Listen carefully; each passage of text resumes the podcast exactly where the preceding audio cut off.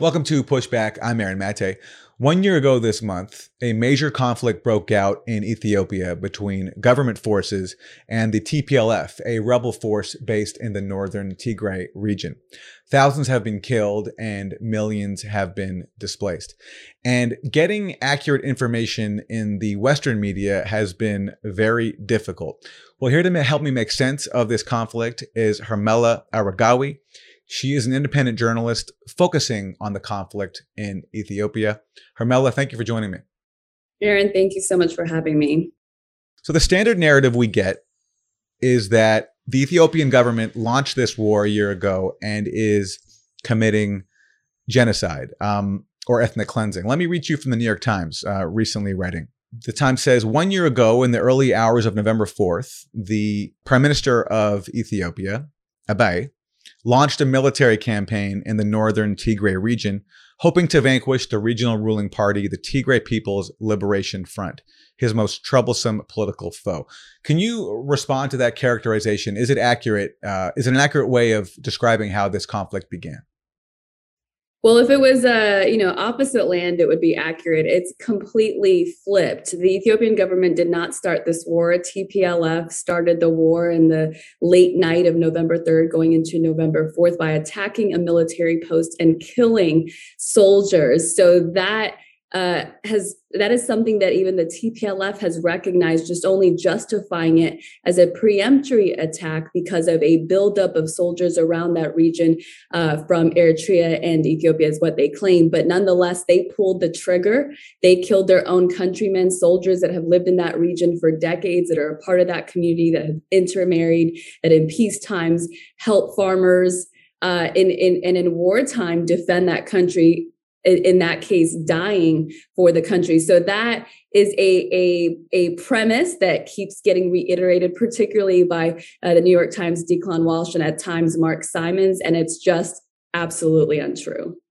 Okay so i'm just trying to imagine what the counter argument to that would be and they would say that basically tigray had this election in their region and the ethiopian government tried to interfere with that election. Is that what would you say in response to that?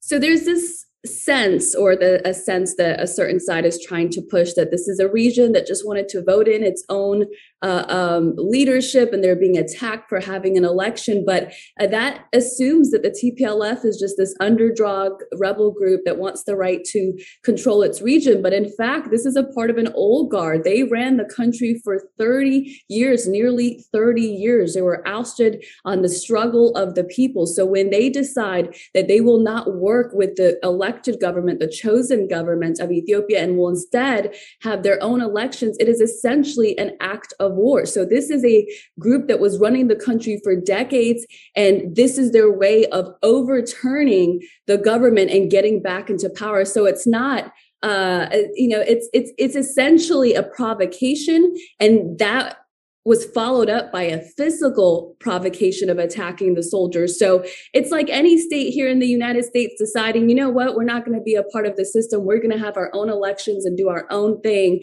and then think uh, that that's going to fly in, in, in, the country. And then going further and going ahead and attacking a military post in Washington, thinking that somehow that, that will get them into power at the top of the uh, country. So that that's essentially what that is. And one major allegation lodged against Ethiopia is that they've been blocking aid trucks from getting into Tigray. Uh, how do you assess that situation? That's also proven to be absolutely false. First of all, this idea that a government, an African government, would intentionally block aid from its people, Tigrayans or Ethiopians, the federal government is responsible for Tigrayans as well, is just one feeding into a stereotype and two it's there's evidence that the opposite is true that aid was going into Tigray. UN Ethiopia in September said hundreds of trucks had gone into uh, that region in the last in the previous 2 months and that they actually did not return. The Ethiopian government said they suspected they were being as uh, logistics as war logistics by TPLF. The TPLF to my surprise did not deny that those aid trucks had gone in but instead uh, said that the reason they didn't come back was because the UN did not send them with enough fuel. I looked into those allegations and even reached out to the UN and did some numbers, and it showed that there was plenty of fuel that went in with the humanitarian aid trucks. I mean, we were talking about an international aid agency. They don't just send in people to just run out of fuel on their way back. They send these humanitarian aid trucks and then they send separately fuel tankers. One fuel tanker can power hundreds of trucks to come back so that they can go back into the region and send more aid. So the opposite is true. In fact, uh, in fact, you could criticize the Ethiopian government for being a little bit too loose about letting aid in and then not making sure that that aid came back before they sent more. Um, during those two months, you would see these trucks with some of the logos on it transporting Tigrayan militias into neighboring regions of Amhara and Afar, where thousands of people were killed fighting on both sides. So not only is it not true that there's a blockade, uh, but it's also true that the humanitarian aid is actually being used by TPLF to kill its own people. So as you said, contrary to the narrative we've gotten, that this this conflict kicked off when the TPLF launched an attack on the Ethiopian government, which, you know, as you said, they claim was preemptive. But now they're reportedly, you know, advancing on the capital. Uh, well, first of all, what do you make of that? I mean, are they close to retaking the capital? And what is their what is their goal in this conflict? Are they trying to take over the country? Because you know if it's a defensive war on their part as they say it's it's strange to launch a defensive war where not only are you striking first but now you're about to you know or you're uh, potentially poised to retake the country's capital Right. Well, there was something uh, that TPLF spokesperson Getachew Reda said recently that I thought was really laughable. He said that they were not moving towards the capital of Addis to take over that country, and that there would not be a blood path like bloodbath like has been suggested. And in fact, they were just moving into the city, or they were planning to go into the city to take out Prime Minister Abiy Ahmed. So, what are you saying when you say that? What are you saying when you say you're not here to take over the country? You're you're just here to take out the leader that the voters uh, the people of that country have voted for. It's like somebody, an insurgency saying, oh, we're not going to the White House to take over the country. We're just going to the White House to take out President Biden. And it's so when you look at the parallels and, and do not use different measurements for Ethiopia because it's an African country or a developing country, then you'll find the how ludicrous the arguments that are being made are. It seems to me that the TPLF does want to go back into power, if not themselves, a puppet government that maybe they'll choose from other rebel groups. It's not in their right to decide for 100 million Ethiopians who is going to be their leader. They've had their time. They've had nearly 30 years to show themselves. The people have decided they no longer want them there, that they've suffered enough under their power. And the idea that they would come back is frightening to most people because of what they're doing now when they're not in power. Uh, you can multiply the arrogance and the violence if they were to come into power. And what we do know about how close they are is they've been in Dessie, which is about 300 plus kilometers from Addis Ababa. They've been in Kombolcha, which is also about uh, the same distance. The idea that they're close is just a prediction or a, a, a claim that's being made by TPLF and its allies as a way to get Ethiopians to lose faith in the government that they have chosen, to be afraid and accept the idea that maybe this old guard will come back. Um, recently, some another thing that I think is just below the US standards as I know it. There was a press conference in Washington, D.C., where these nine so called tribalist federalists uh, announced that they were going to violently dismantle the elected Ethiopian government, something that I think the US is so above or should be above hosting such an insurgency in its capital. And media actually showed up to legitimize their voices. But as far as we know, those groups do not, or those nine people do not really represent anybody in Ethiopia that they were just uh, sort of puppets that were put there by TPLF and its allies as a way of putting on an air that there is a significant resistance to the elected government of Ethiopia. And what about Washington's role in all of this? It looks like they've been backing the TPLF, yet there are other times when it seemed that maybe they're waffling on what to do in Ethiopia. What has been uh, their position on the Ethiopian conflict? Yeah, they I mean they've been pretty wishy-washy for a long time. They seem to be pushing the TPLF narrative and then at times they'll criticize the TPLF for moving into neighboring regions of Amhara and Afar. But overall, I think the the failure uh, is on the premise that they're using to criticize the parties in this conflict. They are equating this rebel insurgency to the uh, elected government of Ethiopia. I think that uh, maybe there there's a Wesley Clark quote that really puts uh, light on this. I think he was talking about Iraq when he uh, said it. This idea that there was a group of hard nosed folks within the US that really didn't have a, a, a good foreign policy and that were running the show. It seems to me there's a hard nosed hardliners within the US government, some of whom may had long-standing relationships with TPLF because they did run Ethiopia for 30 years. And they're trying to uh, implicitly and covertly and there's there's allegations that even that US is providing satellite data to help the TPLF so it, it doesn't serve the US interest, in my opinion. I think if that region has decided, or if that country has decided who they want to vote for to support a group, um, a, a, splinter group at that. When you think about TPLF, it's first of all, it's not 7 million Tigrayans. It's a political group that is much smaller than that, that claims to defend uh, that ethnic group, when in fact they're sending their people to fight a war so they can come back into power. That's what they did in 1991. They got into power on the blood of Tigrayans. And then when they uh, uh, uh, when they were backed by the West to overthrow the communist government then, and then once they got into the helm of power in Ethiopia, they abandoned their people in Tigray. Tigray is very underdeveloped. It's very poor. Has a gross record uh, of rape and, and, and abuses of women. So it's. It's the playbook is uh, going back twice, where once again they say, oh, this is about liberating Tigrayans, when really it's about them getting back into power. And I think it's just a matter of time before the US gives up because the Ethiopian people are standing up and they're going to resist, and they're much bigger in numbers than what the TPLF is. So, you yourself are Tigrayan, and as I understand it, you've worked before with TPLF activists on issues related to Ethiopia. I'm curious to hear your trajectory, how your background informs your experience now and whether you faced a, a backlash for speaking out as you are. Yeah, absolutely. I mean, in the beginning, I really bought into the CNNs and the New York Times and the APs. I really thought that they were doing their due diligence to tell that story, but I am a journalist and I've been in the business for 10 years. So over time, I was able to see the inconsistencies.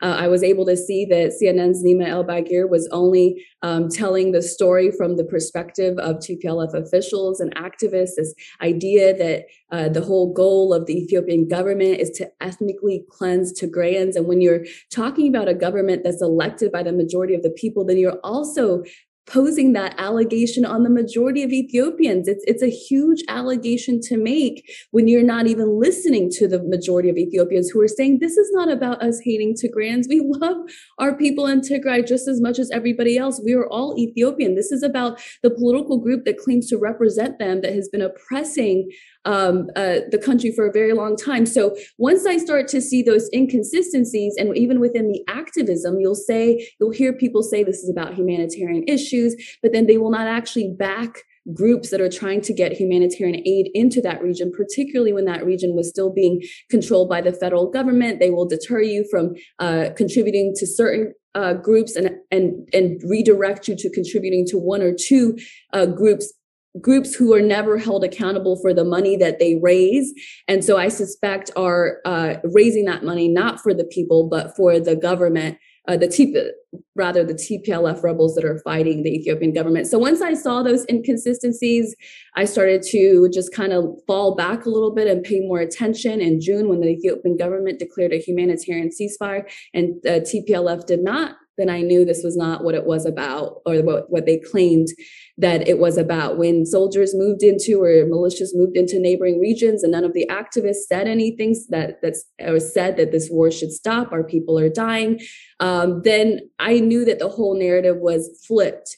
Um, so as a Tigrayan, the general consensus is if you're Tigrayan, you support this group, you support TPLF. But I would argue the opposite is true. The TPLF is just an elite group of uh, elite political group uh, like I said, has went into power in 91 on the blood of Tigrayans, but abandoned them as soon as they got uh, onto the helm of power. So if you're really about Tigrayans, then you would call you would call for the leadership to put down their arms so that the people of Tigray do not have to once again die for this political group to come back into power. I mean, the, I, to ask Tigrayans to uh, to support TPLF in hopes the second time around, after 30 years of not investing in them, maybe the second time around that they'll invest in them is just a ludicrous um, expectation.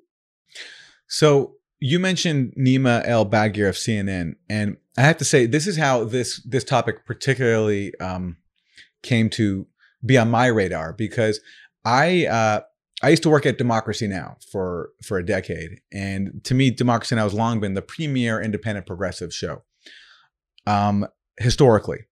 And they featured Nima El Bagir of CNN a few times now for her coverage of Ethiopia. And I really started to take notice recently. It was in October, I think, when for the first time that I can remember, they didn't just interview a you know a, a, a guest from CNN, which is whatever. I mean, that's that's okay, but they aired Nima Al Bagir's reports like in full, which to me was just like that caught my, caught my eye because Democracy Now! is supposed to be like the antidote to CNN. And here they were like credulously airing this report in full. And it was like, you know, containing serious allegations, basically accusing Ethiopia of genocide. And I happened to notice at the time the US government was taking the side uh, against Ethiopia. And so that just, I just, when you have CNN saying something about a government, an African country or a global South country that's targeted by the US, and then you have like one of the top progressive news shows airing that, I just, I just couldn't believe that. And so I wanted to get you to respond to a few clips of Nima El Bagir on CNN. At first, her her report where she claims that there's evidence of the Ethiopian airlines smuggling weapons to uh, government forces. Nima, welcome back to Democracy Now! This is um, explosive, uh, about the explosives that the Ethiopian government was transporting. Can you lay out the, the significance of this um, and also then the response of the Ethiopian government? Well, it goes to the heart of the narrative that Ethiopia and Eritrea have been positing right from the beginning of this conflict that the Tigray People's Liberation Front attacked Ethiopia in their northern command, which they did. But the, the TPLF have always said they attacked Ethiopia because there was a joint Ethiopian Eritrean plan to attack them, to, to finish them, as was put at the time. Now, Ethiopia and Eritrea have always denied that. They say November 4th, they were blindsided. They needed to launch this law enforcement operation. November 14th, the TPLF rocketed Asmara, and that was when the two former enemies turned allies came together. What we found it untangles, it, it dissolves all of that narrative because we found right from the first week of November that these flights were going back and forth gun running between the two allies. So even before the TPLF hit Asmara, they were already planning on on attacking Tigray, and Eritrea needed this weaponry to be able to come down from the north into Tigray this narrative that somehow the Ethiopian government was caught um, unawares begins to crumble. Then you also have the reality of how Ethiopian Airlines has built itself up into the name that it is today, which is through its relationship, through its decades long alliance with the US and with American aviation giant Boeing. So it is taxpayer US funded favorable access to US markets worth hundreds of millions of dollars that has built that fleet that is now being used as an apparatus of war and to conduct, to bring weaponry into a region where, by the US government's own findings, ethnic cleansing is happening as we speak, Amy. That is Nima Al Bagir speaking on Democracy Now! And then amazingly, that same day, I noticed that Nima Al Bagir of CNN was promoting that segment and her report about the Ethiopian Airlines because the US was announcing that they were going to look into that to weigh possible sanctions on Ethiopia. So basically, you know, not only is Democracy Now! airing the CNN journalist reporting in full, but is airing something that is now being used to promote sanctions against a, you know, global South country. And that just, it blew my mind. So I'm curious to hear your response to what she said there. So, first, a, a, couple of things. Ethiopian Airlines is one of the oldest institutions in Ethiopia. It is a successful institution. It is the pride of the country. It is the pride of Africa. It is an African hub. It is one of the best run institutions, right? So, that's the first thing. So, to talk about this entity like it's gun running, like it's a criminal entity, first of all, is just completely inaccurate. Even when we saw a, an Ethiopian Airlines flight go down in 2019, the conclusions found that it wasn't an error on Ethiopian Airlines. It was actually a, a malfunction of Boeing devices, right? So that's how good this institution is. It's been uh, it's it's been well run, and so the idea. The second point is that she makes it sound like it's a crime that this fleet, a federal institution, is being used to transport weapons. There was a um, an expert that also went on a, actually a different CNN show, someone who had worked with the U.S. Uh, for a long time, transportation uh, services, I believe, who said any country in times of emergency has the right to use its fleet for different purposes than passengers, right? So they didn't do anything wrong. One, uh, they have the right to do it even if they did what she said that they did. Um, and then two, the other point, or I guess there's three, right? The the other point about her talking about this being a tax or a, a US taxpayer. I mean, she's discrediting the institution. The reason it's successful is because of the hard work of Ethiopians and allies. So it's this idea that this African institution is a criminal, it doesn't know what it's doing, whatever success it has, it's because of the US support. So it's completely wrong. And she has no actual um, evidence that stands the the the the resistance in terms of the genocide. I mean, if only I saw her also reporting about TPLF militias going into neighbor regions and killing people, then maybe just maybe I would believe some of her reports. But I think I speak for the majority of Ethiopian people when I say Nima El Bagir's reporting has been completely inaccurate and it seems to be trying to work against Ethiopia as a whole. Yeah, there was a an article in the Financial Times recently called "How Ethiopian Airlines Provided a Vaccine Lifeline," and it's about how Ethiopian Airlines was used to ship COVID nineteen vaccines all around the world, and it just anytime you see allegations that can be used to justify sanctions on you know civilian institutions like an airline i think that that raises questions. So but you think it's possible though that it was being used to smuggle weapons it's possible. I mean, Ethiopian Airlines refuted it, right? So I, am just going to go ahead and go with what they said for the moment, since uh, the rest of uh, Nima's report seems completely salacious, but it is possible. The point is, they have the right to do it, right? So it's really none of our business, or it's none of the business of the West or anybody else, while Ethiopians undergoing this insurgency, what they use their fleets for. It. It's within their right. Um, and the idea that the US or a reporter from the US or uh, for CNN can come in and chastise them and make them feel like criminals for doing it is just completely misguided. All right. So, in the same Democracy Now! appearance, Nima El Bagir also basically said that Ethiopia is guilty of committing genocide that report just astounding and important. I wanted to end by asking you about the role of social media in the would you call it genocide in Ethiopia and Tigray, um, both Twitter, Facebook? Well, genocide is a, a, legal ruling, so we can't make that ruling, but we can and do believe it has all the hallmarks of genocide. Uh, it, there's no doubt that social media, especially Facebook, has played a huge role in this. So that's Nima El Bagir on Democracy Now! Hermela, your response.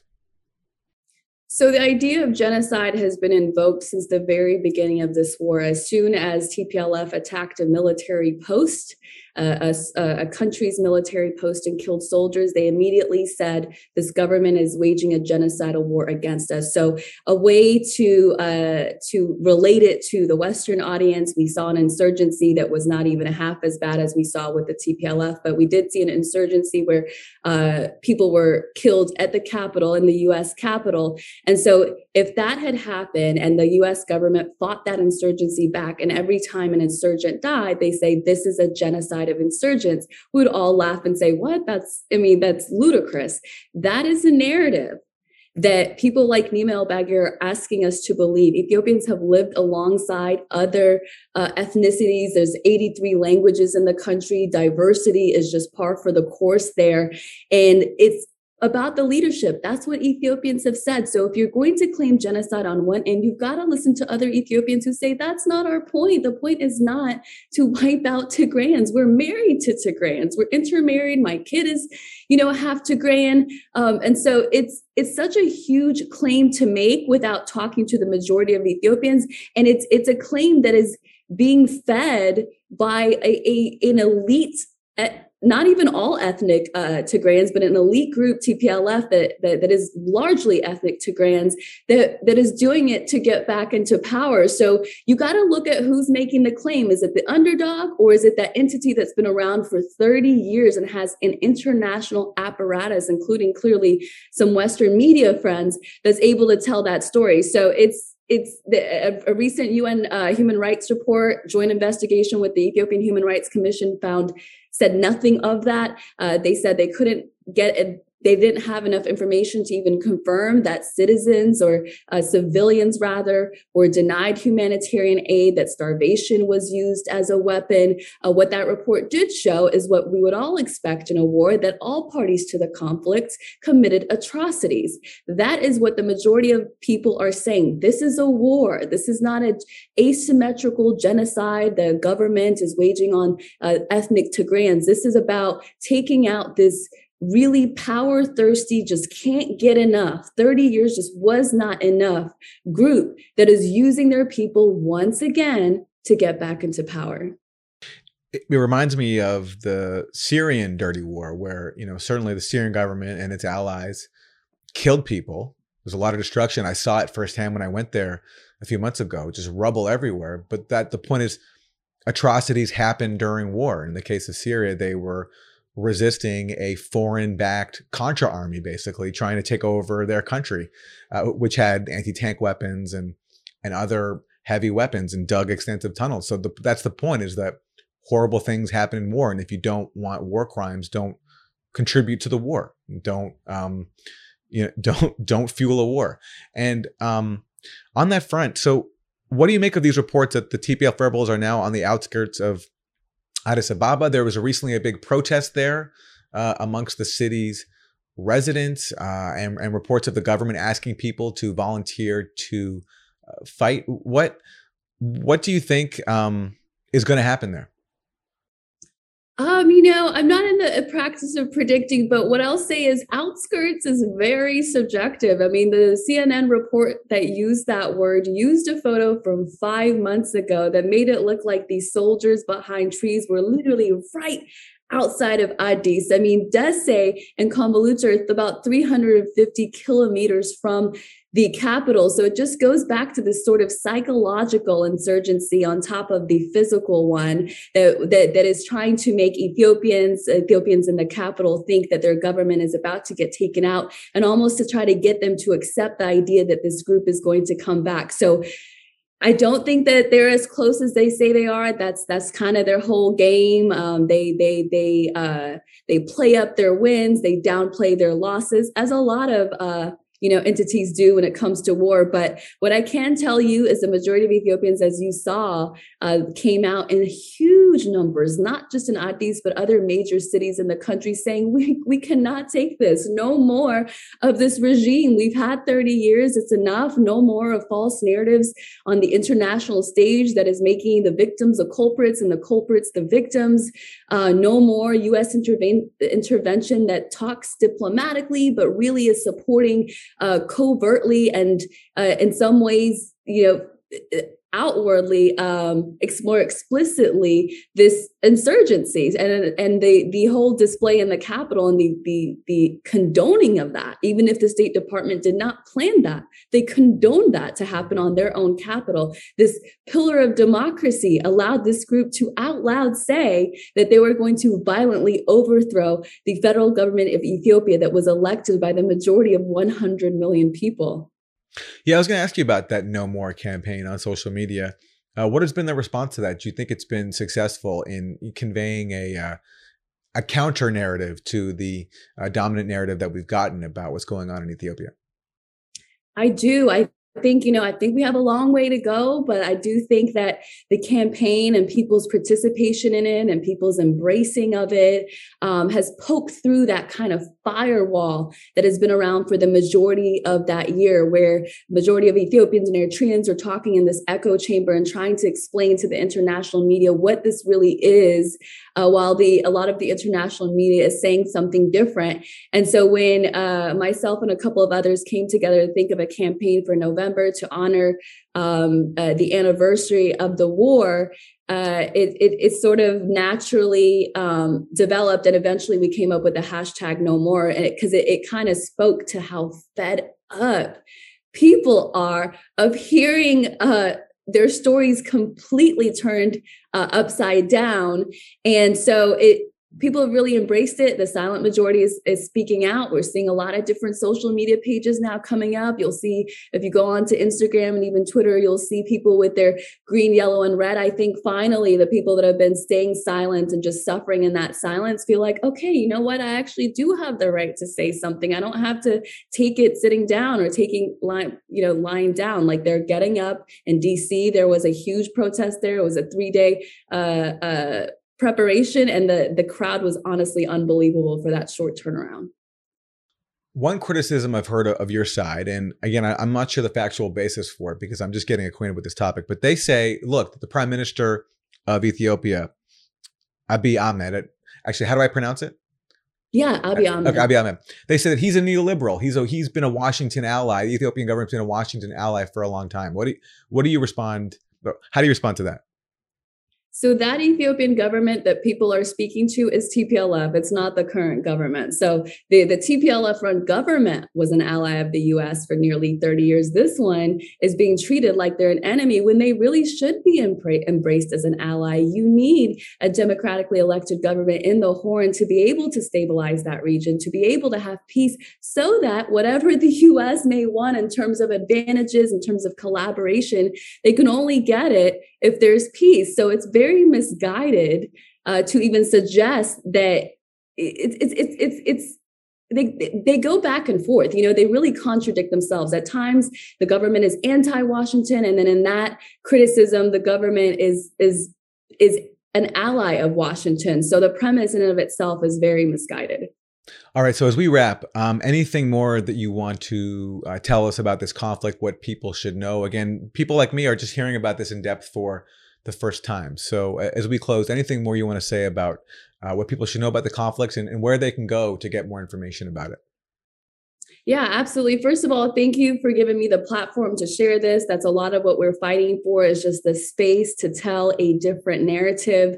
And without Well, listen, on that the- front, let me just thank my friend Rania Khalek, who I basically stole this idea from. She had you on, did a great interview, and I said I got to do the same thing. So she gets full credit for this segment. She has a great podcast Amazing. called yeah, Dispatches. That was a yeah. that was a basically a therapeutic session with her just to be able to, to get all of that out um, you know without needing to understand the ins and outs and you know it can get really complicated to try to study a new country the bottom line is the majority of ethiopian people have voted this prime minister in like it or not it's not to say that they they love him and they blindly support him, but they'd rather give this guy a chance. He's only been around for less than 3 years. They'd rather give him a chance than go back to the thing that they know, the the, the evil for some people that they know, an entity that came into power with uh, that was western backed to overthrow the communist government in 91 and held power through oppression and rigged ele- elections for 30 years. So without even needing to know what the ethnicity ethnicities and all of that stuff